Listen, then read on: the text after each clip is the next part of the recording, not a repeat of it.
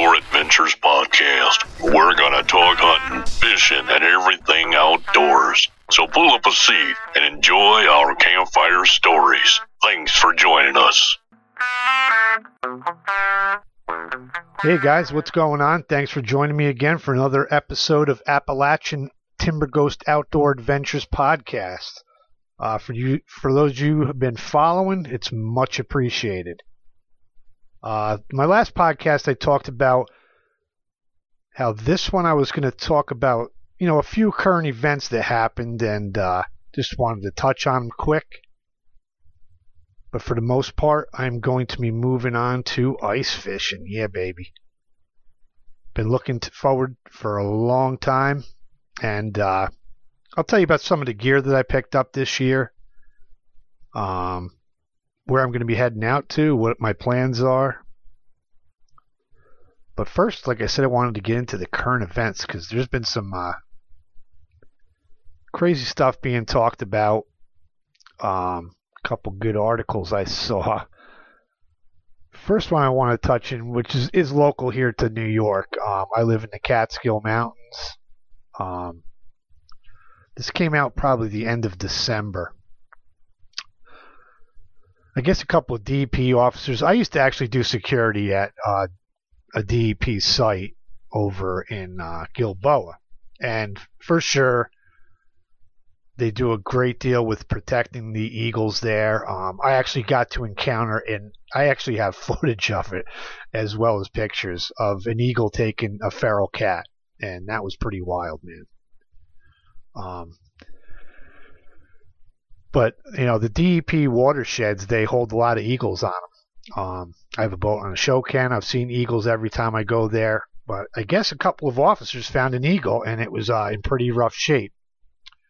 And they ended up bringing it to Friends of the Feathered and Furry Wildlife Center in Hunter. Uh, if any of you guys know Hunter Mountain, there's ski resort. They hold a lot of concerts there. Taste of Country uh, was usually there. But the bird was found near the Cannonville, uh, Cannonsville Reservoir uh, in Delaware County. Now, for all you guys that don't really know the area, these uh, reservoirs are in the Catskill Mountains. They're, you know, as far as elevation in New York, they're high elevation, uh, very remote. Um, where New York City at one point, you know, flooded a bunch of towns to supply New York City, which from the Catskills, you're talking close to 100 miles, probably, depending on which reservoir you're talking. Um, but the irony I found, needless to say, I believe the bird ended up succumbing a couple days later to whatever shape it was in. But the article in Times Union I won't even get into how I really feel about the newspaper. like I said, we try not to get too political here. Um, I think we all know about most media these days, uh, which way they like to lean. But uh, so one of the people there, um, I'm not going to get into names. I'm just going to touch on the article and how I feel about it. Um, which, like I said, I, you know, no matter what you say, whether you're right or left, there's going to be an argument about it. Uh, but this person was quoted as saying, I tested it for lead levels and the levels were off the chart. Now, at the beginning, you know, it, it's the, the title of this was "Get the Lead Out: Trying to Change Hunters' Ammo of Choice to Save Wild Birds." And it says a Catskills Wildlife Refuge is leading the charge for hunters to switch to non-lead bullets and shells, but change isn't easy. Well, those of us who hunt and fish, now, like I said, this was at the end of this past year, 2021. Um, I myself have been shooting steel shot for waterfowl for a very long time. Um, not to say that there's not lead out there, but um, I've made the switch, uh, you know, to high speed steel, and I literally use it turkey hunting now. I, you know, years ago when a certain person was getting into office, you know, there was that mad craze to buy everything up because we were worried about losing our guns and all that stuff. So at the time, uh, I had bought a big pack of this high speed steel, which I, to years later I'm still using it, you know, because I don't go out and just shoot. Um, I basically, you know, will maybe do a couple shots for target and I'm in the woods. But, you know, as well as lead, like lead, we haven't been able to buy lead in stores for a long time. So that's where I find the the um, the irony with this this particular article, because you know they're acting like you know this big change has been has to happen, and it already has happened. Uh, they talk about the American Bird Conservancy, and, I, and I, hey, here's the deal, dude. I I agree. Like you know, you hear the, the different ways that you know uh, waterfowl can pick up lead, and I get that. But the fact that they brought a sick bird to this place and that's the first thing they tested. Now, I hunt, I fish DEP watersheds, and I do not believe. I even looked it up. I've never hunted waterfowl there, but I can't imagine me being able to take my boat out on that reservoir and setting up decoys to shoot waterfowl. So that being said, even if I was to be using lead shot, how's the lead getting in there to kill that eagle that you're claiming could be coming from hunters? like I said, I'm not doubting that lead could make animals sick, you know, if they're, you know, eating, you know, somehow they pick up lead. I get that. But I just thought, like, nothing with this article, to me personally, and I'm not an expert, but um, I just don't feel like that is the true. Because um, in one part of in one part of this article, it says in the case of the eagle. I'm not like I said. I'm, I'm leaving names out. I'm not making people famous, nor am I going to talk about them. But in the case of the eagle at blah blah blah's wildlife center, he thinks the bird of prey may have fed on lead peppered entrails left by a hunter after field dressing an animal, or on a carcass left by the state wildlife agents after killing a deer or other wounded animal. So here he's even blaming like, you know, DEC. You know, like an officer that comes by or or uh even like a deputy sheriff, a trooper, whatever they gotta come and, you know, say a deer's on the side of the road. Um So if I shoot a deer in the head, how does it end up in the entrails? Okay, let's just go. Let's go with that. Like I said, um, yeah, that's what that's what's totally ridiculous to me. Um, especially you know a bigger bullet. Like I, let's just even say that you know he's going to peck on the brain. Is he really going to chomp down like a nine millimeter bullet? Uh, I just nothing adds up with this. It just sounds like somebody who's got uh, their own point of view and they're looking at skewing it one way or the other.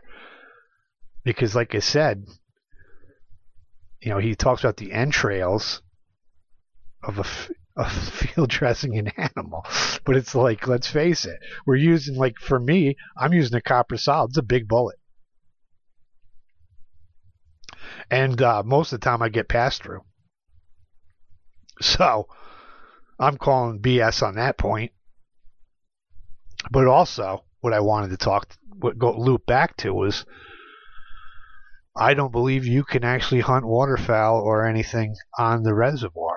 But you know what? I did my research, and this actually came from the EPA. And uh, you know, I said, how how would uh, you get lead in your water, or even in the reservoirs for that that point. Well, lo and behold, you get it from uh, plumbing breakdown. You know your pipes, lead pipes. Now, I'm not sure like how they transport the water through the aqueducts for these reservoirs, but could and they were built a long time ago. Could it be lead? And even at that, I mean, come on, man. It, you know how big those reservoirs are? Is is this li- literally going to be like to the point where even the breakdown of uh, an aqueduct is going to create that much lead in the water where this guy says, "Oh, I'm finding, you know, lead off the charts." so, I don't know, man. And the amount of like waterfowl hunting in the reservoirs um not to say like I said that it can't happen. Absolutely it could. But I mean, immediately his testing goes right to, you know, like hunting mm. or the wildlife agents killing a deer or other wounded animals. I mean, this guy's, he's targeting precisely and at certain things, and I just, I call BS on it. So, that being said, we're going to move to our next article because that one kind of irritates me. But I, I just felt it had to be talked about because I'd love to sit down and have a like I said, I'm not an expert on anything I talk about. I might know a bit and have some pretty good uh, you know, ideas of my own, and not to say that I'm completely wrong. But this is going out out west actually. Uh, commercial fisherman, a repeat offender under the Fisheries Act of Canada, was given a lifetime fishing ban and was prohibited from ever being on board a fishing vessel ever again. The British Columbia Supreme Court in Vancouver ruled. Uh, this guy, Matt Steer, been convicted multiple times for illegally fishing over the last decade. Uh, the latest conviction from May 14, 2021, in Vancouver Provincial Court. So this guy was arrested early morning. Uh, he was literally fishing for crab in Vancouver, Vancouver Harbor, uh, and he took officers on a high-speed chase through the harbor before stopping being arrested on the vessel with approximately 250 live crabs, and they were later re- released. But uh, this guy was fishing without a license and fishing during a closed season. He was in possession of, you know, illegally caught crabs. And he was also found to be in breach of a court order prohibiting him from being on board a fishing vessel or in possession of fishing equipment. Now, this comes out of, uh, I got this from Yahoo. The uh, judge additionally banned him from involvement in the purchasing of sale or fish, including brokering for five years. He can't even be on a vessel. it's like, you know, this guy's like, he's banned. Uh, but it's just, you know, you, we've, we, we were, I was talking with a couple buddies one day about, um, people are always going to do illegal shit. You know, it's like you're never going to stop it.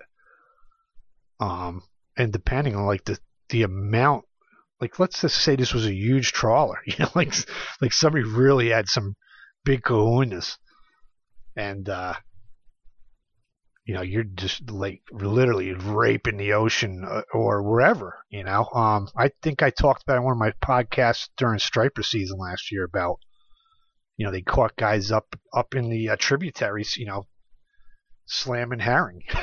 you know, it's like I mean you can't miss it and shad and stuff like that. Uh, just a bad deal. And it, I don't think it bodes well. Like going back to the other article about the eagle, you know, you tell that to somebody who's got their opinion on fishing and hunting, and they're going to run with this kind of stuff, um, which isn't good, you know. Um, but I want to, you know, move on because I want to get to the ice fishing part of this podcast. Um, so I don't know if any of you guys heard this, but in Hudson, Ohio, a, a mayor argues that ice fishing will directly lead to prostitution. Uh, you just can't make it up. You know, the stuff that these people come up with. I'm going to play a little clip of this. Additionally, if you open this up to ice fishing, while on the surface it sounds good, then what happens next year? Does someone come back and say, I want an ice shanty on Hudson Springs Park for X amount of time? And if you then allow ice fishing with shanties, then that leads to another problem. prostitution. And now you got the police chief and the police department involved. Just data points to consider. Okay. So I'm not in favor of shanties. Um, I have Well, one more thing. What's the laughter? Um, Nicole. if, so if This right here. yeah.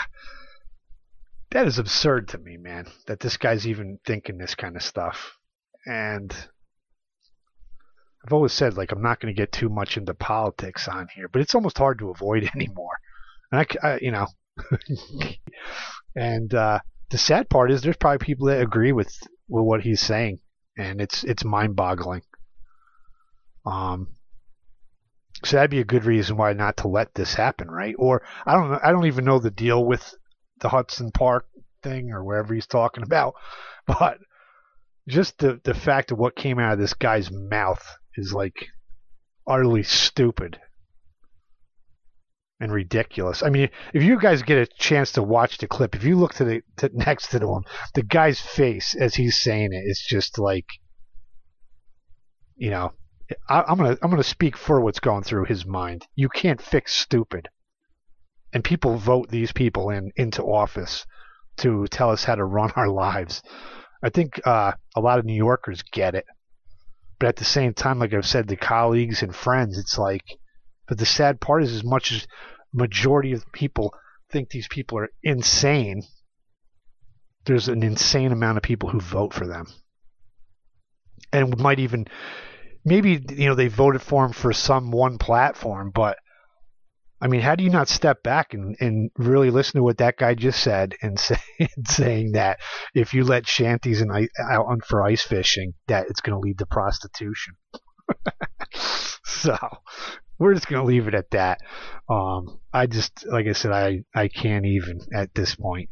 So we're to jump right into ice fishing since we're on that topic. Um, I've probably talked to you guys about how last year I got back into ice fishing for the first time in probably 20 something years since I was a kid. Um, it was just, you know, you do a lot of sitting during the winter time and, uh, I saw on public, you know, social media, all these guys catching these great fish. And now that I live up in the Catskills, I'm closer to these great fisheries. Which for a long time, my wife will tell you, like, even though I lived up in this area, it was like I always seemed to run back to Dutchess County, you know, because that's where I knew, that's where everything I knew was. My friends, all that. But last year I went up one day. It was an awful day. It was really windy. Uh, I did go out on Lake George um, because I saw these guys are catching just beautiful lake trout and uh, salmon.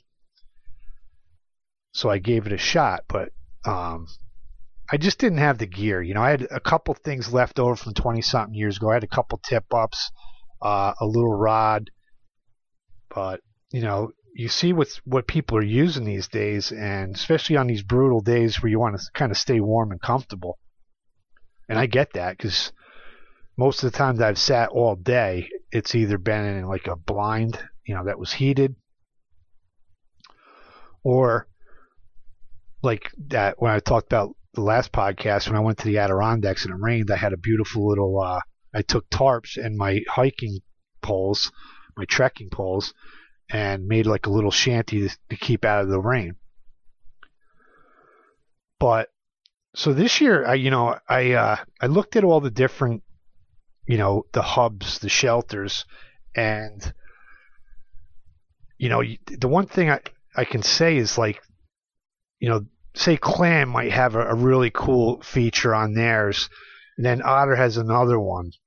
It was a real tough decision for me to pick one out. Um, I was definitely interested in you know possibly getting the you know the flip overs, but then I'm looking at a lot of guys. You know, depending on where you're you're accessing, it could be very steep. So you, know, um, I'm not sure on how heavy it is. Like I've seen guys on YouTube doing modifications, and they would admit, like you know, they're kind of heavy. Uh, some guys have like quads or snowmobiles to tow these things around. I'm not there. So basically, what um, I wanted to do was just pick up like a, a hub shelter. I have a jet sled. I did jet sled modifications. If you guys check out on my YouTube channel, uh, I got a lot of different stuff going on with fixing up my jet sled, which I used to use for deer hunting. And what I did is I I think I've talked about this before in the podcast where I took some ideas that I got from like Michael Lopez, who is from Tiny Boat Nation. I had Michael on the podcast where he would fix up um, like John boats and stuff like that and make them into like bass trackers.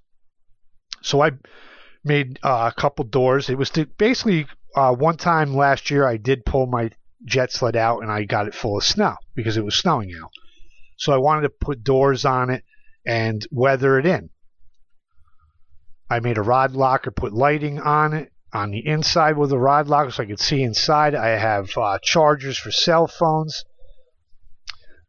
But basically, I wanted to get a hub that was big enough where if I wanted to have a you know a friend or two, I could, and the length of it in its actual bag would be the same length as my jet sled, and I found that in the Otter Vortex cabin thermal. Um, it's a three man, two three man, and it fits perfectly on my jet sled. Because most of the time I am probably going to be fishing by myself. This way it'll give me plenty of room, and if I do decide like I want to camp out overnight, I got enough room for my cot, and you know we can just chill out and be comfortable. So I ended up picking the Otter because, um, and like I said, you know, they might have upgraded their stuff, but the one thing is they had, you know, rod holders on the walls on each side, um, little, you know, like mesh holders for stuff like your wallet, your cell phone. Uh, they did have a hole for if you wanted to have a bigger propane tank for like your buddy heater that you could ha- have the tank outside and feed it through this little propane uh, port. Uh, it had plenty of vents. It also had the windows where you could take the plastic out, which I really liked. Um, so if I wanted to get fresh air in there on a warmer day, I could. Uh, it also came with, which I thought was really cool for safety wise, um, like a safety beacon for the top, and it's it's a photo sensor where as soon as it gets dark, it'll start flashing an orange light. So I just thought it was a really, really sweet hub for what I was looking for. So I ended up buying the Otter Vortex cabin. Uh, another thing, uh, not so much on ponds when I was a kid, but when we get on, we used to go out to Whaley Lake. It was out in Pawling, New York, where I grew up as a kid. And uh, when I got into bigger bodies of water, I definitely started thinking about the whole falling thing through. I started thinking more about that falling in stuff. Uh, Lake George last year, I had a, a crack go right under me and like crack right where I was at. That freaked me out. Um, because it was at towards the end of the year too, so you're starting to see a lot of pressure ridges. Um, I'll get into that. I'll do a podcast on ice safety down the road because, like I said, I'm a nervous wreck on ice for the most part, but I definitely want to do it. So what I did is I got the Clam Ice Armor Motion Float suit, um, because I, I figured if I did fall in, it would I'd have something to assist me floating because I think I, t- I think I talked about this last year on a podcast where a guy came into my work and he had this beautiful ice fishing jacket on. And it was the winter time, obviously, because he had a jacket on. But I said, "Ah, oh, it's a sweet jacket. You know, do you uh, do a lot of ice fishing?" And he looked at me and he says, "I haven't been in quite a number of years because I was with a friend of mine, and he went through the ice on his quad and died when I was there with him." So you know, trying to bring up ice fishing through like the cool jacket, this guy quickly went to like, sorry to hear that, you know. Um, but at the same time, I get it. It's like you know, that's the deal. You could definitely fall through. Um, even like the other day. That's why I haven't gone yet because I, I want to wait, make sure like the we just had a real good cold freeze and the ice it's really good now. But uh, Saratoga last week, a guy in a Silverado went through the ice. You know, it was only eight inches though. But here, here's the picture of them towing this beautiful Silverado out of the water. so, but uh, yeah. So another couple things I got was the uh, I bought years ago. I bought for uh, salmon fishing the Whuppin' Stick. Now Cabela's has them as well, but it was ma- basically a Bass Pros uh, rod. They're really cheap. It was a 10 foot rod, um, but I landed some salmon with this thing, and I think it was like a $30 rod, 10 foot rod. Um, I think maybe I forget what the weight of it was, but the fact is, it was an amazing rod, and I landed some salmon with it. So I noticed that Whuppin' Stick was making an ice combo, 28 inch rod, medium. Uh, it has a 4.8 by 1 gear ratio. I gotta look into that more too, because um, I know my other ice fishing rod. I put a lot, a, a little bit bigger of uh, a reel on it, because I want to run like a heavier test, because I plan on catching some big fish. But this uh, the, the reel, if you know you're going for smaller fish, four pound test will hold 120 yards, six pound 100 yards, and eight pound 60 yards of line. So I'm guessing I want to do at least six pound test.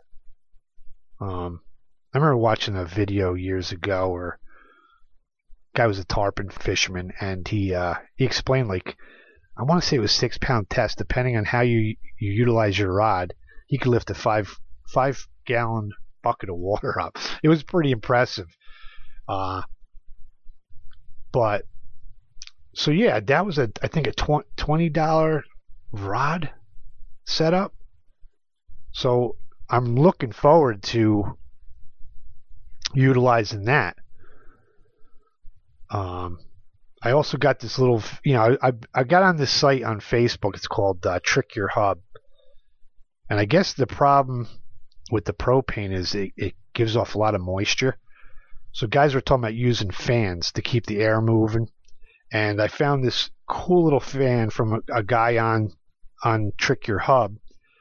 It's Frizzcool or Frizzcool. It's a USB rechargeable fan and it also has a light built into it so it not a, i could use it for light in my hub as well as to move the air around and keep it from getting too much moisture uh, I, go, I also got some glow in the dark jigs i plan on doing live bait but i did buy some jigs and i got the uh, almost forgot because i did a video on it the garmin striker 4 plus so you have the flasher and it's got the ice ducer um, so I'm I'm stoked, man. I was supposed to get it the last couple weekends, but I've been spending time with the wife. You know what they say: happy happy wife, happy life. Um, but next weekend I plan on getting out there. I even possibly might be going out there uh, after work to Lake George just to get out for a couple hours and see what's going on with that. But yeah, that's it for what I'm using for gear as far as I can remember. If I remember any, I'll let you guys know for sure because, like, I'm, I'm guessing in the future here, my podcast can be geared around some ice fishing. Uh, there's definitely a bunch of tournaments. Also, um, I wanted to get on Great Sacandaga because I see there's guys slaying the the northern pikes, and they're big. They're 45 inch. So I'd really like to get into one of those fish. Um, because there's nothing like fighting a huge fish. It's like I was saying, going back to salmon fishing. It's like you're in this little river, and when you get a 26 pound fish on that's just got just so powerful, it's it's truly a, just a rush, you know. And then if you're going to eat the meat, that's a plus too. But one thing I, I was seeing too is uh, with the pike and the Lakers, especially out of the Lakers in Lake George, you know, they they try to promote putting all the fish back. And and I read an article on something with that, and they were saying like, you know, those bigger fish, it takes a few years for them to get that big, and depending on what fish size fish you're taking out, you're taking away from that trophy class of fish. So any bigger fish, I'm probably going to be putting back. You know, um, I even, you know, last year I did that video and I caught that. It was a little over five pound, almost six pound brown trout, and I took it home to eat it. And I'm almost wondering if it was the actual size of the fish, but I didn't. For the first time, I didn't enjoy my trout, and uh, I was really bummed. But then I'm, you know, they always thought the smaller, you know, trout being the better, better eaters. So maybe I'll start switching up my tact- tactics as far as keeping uh, what I keep. Do some more research on that. Well, guys, we're gonna wrap it up there, um, because I've been grinding at this podcast thing all day. Is that I actually did a double shot. So I'm probably going to get back to trying to get at least one podcast out a week again. Um, it's tough though, and I, you know, because like I said, trying to land the guests, it can prove to be uh, pretty trying at times, and it's a lot of work, coinciding schedules and all that jazz. But guys, thanks for joining me again.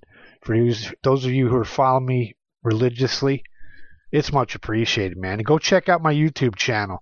Um, because if you're looking at certain, you know, gear to buy, I may just have done a review on the type of thing you're looking for, and maybe I can be helpful to that. All right, peace out. This episode of Appalachian Timber Ghost Outdoor Adventures podcast was brought to you by Wild Kingdom Sewing. Check us out on Facebook and Instagram.